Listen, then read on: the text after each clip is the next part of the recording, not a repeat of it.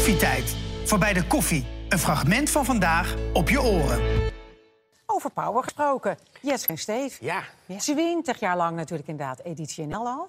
Het is meer het nieuws achter het nieuws. Of in ieder geval een uitgebreide versie, zodat we iets meer weten, toch? Ja, we stellen eigenlijk vragen bij nieuws. Dus als je echt vooral serieus wil kijken en wil weten wat er in de wereld gebeurt, kan je natuurlijk naar het RTL Nieuws kijken. Ja. Maar wat wij eigenlijk toevoegen daaraan is dat we vragen stellen bij dat nieuws van de dag. Van wat betekent het voor ons, voor jou als kijker?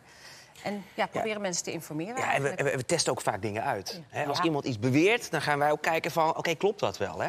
Bijvoorbeeld, we zijn in het begin, toen, dat is, al wat, jaren geleden overigens hoor... maar eh, toen werd er in, in Den Haag heel veel geld geïnvesteerd... in de beveiliging van het Tweede Kamergebouw. En toen gingen wij, verkleed als schilder, testen hoe die beveiliging was. Nou ja, je kon gewoon een trapje tegen het gebouw aanzetten. En we klommen op het dak. En hebben we een half uur rondgelopen. Nou ja, dat, dat ging wel wat, eh, gingen wel wat alarmbellen rinkelen, letterlijk Ja. zou ik zeggen in Den Haag, door zo'n verhaal. En dat zijn echt typisch editioneel verhalen. Ja, jullie onderzoeken graag en dat doen Ja. jullie 20 jaar lang echt al heel goed. Goedenavond, het is maandag 7 april. Dit is de eerste aflevering van Editie NL.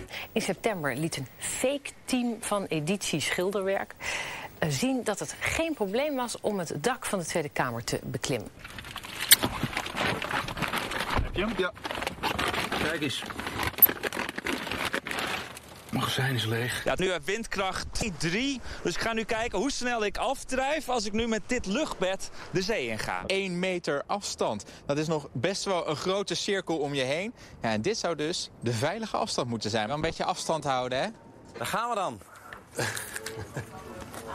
Gaat helemaal goed komen, denk ik, Daan, die hete peper. Rechterin. Ja. Oh. Ah, net niet. Maar dit is toch heerlijk dat dat allemaal kan. Inderdaad, Ja. die onderzoeken, maar inderdaad ook om het te presenteren. Ja. Waarom is het voor jullie zeg maar, zo mooi om hier aan mee te werken? Ja, omdat, omdat inderdaad eigenlijk alles kan. Hè, ik weet nog dat we ooit een keer een verhaal hebben gemaakt. Er had een schrijver had een boek geschreven en die zei van... nou, ik heb dit boek geschreven eh, en daar heb ik heel veel bij gebloot. Daar kreeg ik inspiratie van. Ja, toen ben ik dus de straat... Nee. moest ik een live doen in de uitzending...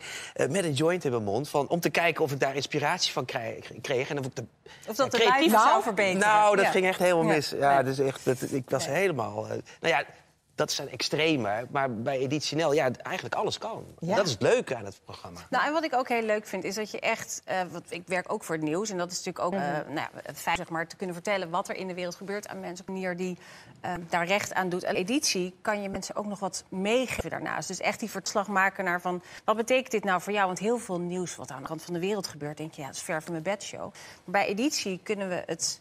Ja, zoek je naar de relevantie eigenlijk voor de kijkers. En het, ja, het feit dat we er iets aan kunnen bijdragen... heeft mij in ieder geval heel veel voldoening Ja. om daar... eh, aan mee te werken. Nou, dat snap ik ook wel. Want jij, jouw achtergrond natuurlijk ook. Jij hebt bij AT5 gepresenteerd. Je bent persvoorlichter geweest van, in de politieke partij, partij voor de Dieren. Ja. Ook zo leuk, Ook, hè? ja, heel leuk. En toen dacht je, nou, ik mis toch een beetje dat presenteren. Want toen ben je dus inderdaad gaan presenteren bij Editie. Had je het Ja. gevoel van, ik wil weer Nou, ik, presenteren? ja, ik miste vooral de journalistiek. En eh, presenteren was iets wat ik ook bij AT5 al veel had gedaan. Ik ben er ook jaren verslaggever geweest Ja, en eh, programma's precies. gemaakt. Ja. Ja.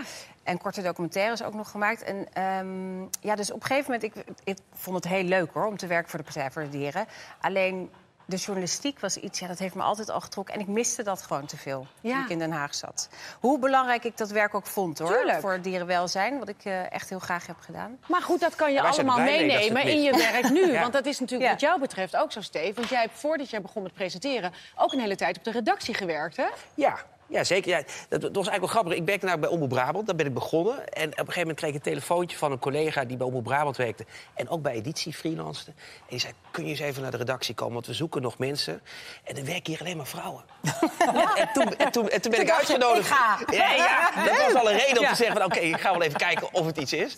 Nee, maar, nee, maar ik was ook dus ook vrij snel aangenomen. Want eh, ja, ze waren blij dat er, dat er wat mannen op de redactie waren. Ja. Ja, ja, en dat, dat heb ik een aantal jaar gedaan. En toen presenteerde ik al bij Omroep Brabant. En toen ben ik zo door kunnen rollen. Ja. Is dat ook fijn om in je rugzak te hebben? Dat je inderdaad eerst op die redactie hebt gewerkt... en daarna gaat presenteren? Ja, ja want je, je, je staat gewoon midden in de redactie eigenlijk. Hè? Dus de afstand is niet zo groot. En je weet ook van, nou ja, hè, als het zo ooit niet lukt om een spreker te regelen... Nou, dan weet je wel van, nou, dat kan gebeuren, want je weet gewoon hoe dat gaat. Dat helpt wel, ja. En daarnaast zijn wij natuurlijk overdag ook vrij lang op de redactie. Ja. Dus je Ja. bent ook het grootste gedeelte van de Ja. dag ben je onderdeel van de redactie. En eigenlijk alleen in de staart, bij de uitzending, ga je eh, eh, wat anders doen. eigenlijk. Precies, ja. Dus je, je maakt het met elkaar natuurlijk overdag. Jullie doen het in- inderdaad echt zeg maar, met een heel team. Hè? Ja. Eh, als jullie daar achter de desk zitten, dan denk ik altijd... oh, wat is het daar gezellig. Maar we weten allemaal, het nieuws is af en toe ook heftig. Mhm.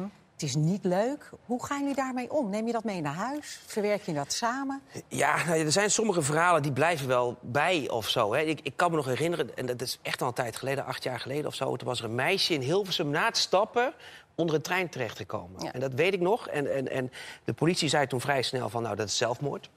Maar die ouders die zeiden van, ja, dat is geen zelfmoord. En ik zat dus een dag nadat dat meisje onder de trein was gekomen... bij die ouders op de bank. En dat verdriet was zo rauw nog eigenlijk. En, de- en dan voel je je bijna een soort binnendringer. Hè? Ja. Maar die ouders wilden heel graag hun verhaal vertellen... in de hoop dat er meer duidelijkheid zou komen over de dood van hun dochter. Ja, dat er meer maar- onderzoek gedaan zou ja, worden. Ja, maar dat zijn die van die verhalen, ja, die, Ja. die gaan dwars Ja. door je ziel. En hebben jullie dan met elkaar ook gewoon, als je inderdaad eventjes na zo'n uitzending, dat je dan bij elkaar ook even steun kan vinden? Want dat lijkt me best heel heftig. Ja, daar praten we echt. Sowieso na elke uitzending praten we met de redactie altijd nog even na en evalueren hoe het is gegaan. Ja. Maar we hebben het ook inderdaad echt wel over dit soort dingen. En het komt natuurlijk gelukkig niet heel vaak voor dat er echt zodanig heftige onderwerpen zijn dat, dat je daar echt van Ja. slag van raakt. Maar het gebeurt wel. Ja. En, en zeker eh, kunnen we dat echt wel met elkaar bespreken. Want je snapt ook natuurlijk elkaars eh, Ja. verdriet of pijn op dat moment. Ja. Dus, eh, Ja. ja, nee, Ja, dat, zeker. Jullie zijn vaak de eerste die het nieuws horen en zien ook. Dus Ja. dat komt er ook nog een keer bij. Ja. Ja. Maar gelukkig hebben jullie ook een heleboel leuke momenten... die jullie vaak zelf verzorgen. Ja. Op Facebook kregen we meer dan duizend reacties met waar het potje vet allemaal goed voor is. Ja, zo houdt vaseline onder andere je lippen heel. Beschermt het je huid. Laat de deuren weer soepel, soepel glijden. De poten van je huisdier worden eh, sneeuwvrij. En je vet je snee, eh, slee. Dat is een hele rare bespreking. Wat Ja. zei je, Steve? ja, je vet je snee, een slee ermee in. Ja, dat was echt verschrikkelijk. Het was natuurlijk al de hele middag feest op de redactie over dit item. Maar ik zie jou al lachen namelijk. Maar ik Ja. dacht, ik, zit- ik voel hem dan aankomen. Want Stevie is er een soort koning in. Dat Ja. als hij zich niet mag verspreken, gaat het natuurlijk sowieso gebeuren. Ja, ja, en, toen was juist met echt, deze... echt niet de bedoeling. Maar het, ik het dacht was echt gewoon... Doet, doet hij dit nu? Nee, Ik maar je ziet dat in, dat de aanloop al naar, dit, naar die zin... zie je al dat ik aan het nadenken ben van... oké, goed doen, goed doen, goed doen. En dan, Ja. en dan gaat het mis. Maar Snee ik- en slee. Ja, ja. Ja, maar goed, we hebben heel vaak gewoon hele gezellige Mhm. momenten... tijdens het presenteren. En dat is alleen maar leuk, want dan blijft het ook een beetje energiek en spontaan. eh. Ja, en zo'n slappe lach en alles erin. Ja, dat is toch ook enig om dat Ja. dan gewoon te hebben samen? Ja, we hebben ook één keer gehad, toen moest Helga Verleur af, afkondigen. Ja. Want toen, ehm, toen was, het, was, het heel, was, het, was het warm geweest of Nee, heel koud was het juist is geweest? eh, volgens mij was het heel warm voor de tijd van het jaar. Maar ik vond het heel koud. Ik Ja. heb het gewoon vrij snel koud. En ik ben gewoon sowieso super slecht in bruggetjes naar het weer. Ja. Dat kunnen we wel vaststellen met elkaar. Dus dit was echt een legendarisch slecht. Ja, en ik ja, het- zo Helga. Het was koud vandaag, hè? En Ja. Helga zegt, het was hartstikke warm. Het is een de jas nodig. warmste En we novemberdag kwamen niet meer ooit. bij. En, en we kwamen ook niet bij ons. Maar toen moest Helga Verleur zeggen, nou, tot de volgende keer. Dat was niet. Ja, was wel Janken van het lachen. Ja, Ja. was echt, ja. Ja. Maar, en jij vond het ook heerlijk dat ik zo door de man... Ik had geen Nee, idee. het was, nee, het was gewoon grappig. Ja, ja. ja. Nou ja, warm of koud, dat maakt ook allemaal niet uit. 20 Nee. jaar, dat is. Ja. En dat wordt goed gevierd, want aan een vrijdag, dan is het zover natuurlijk. Gaan jullie nog iets speciaals doen? Ja, we hebben een eh, speciale quiz. hè. we hebben eigenlijk onze legendarische weekquiz hebben we op Ja, zondag ja, altijd. Hè? Nou, dat vinden mensen altijd heel leuk om te kijken. Nou, die hebben we nu op vrijdag. En dat is met pers vaste kijkers de grootste dan ooit. Oh, leuk. Nou, goed zo dan nooit, aanstaande vrijdag. Ja. Mooi.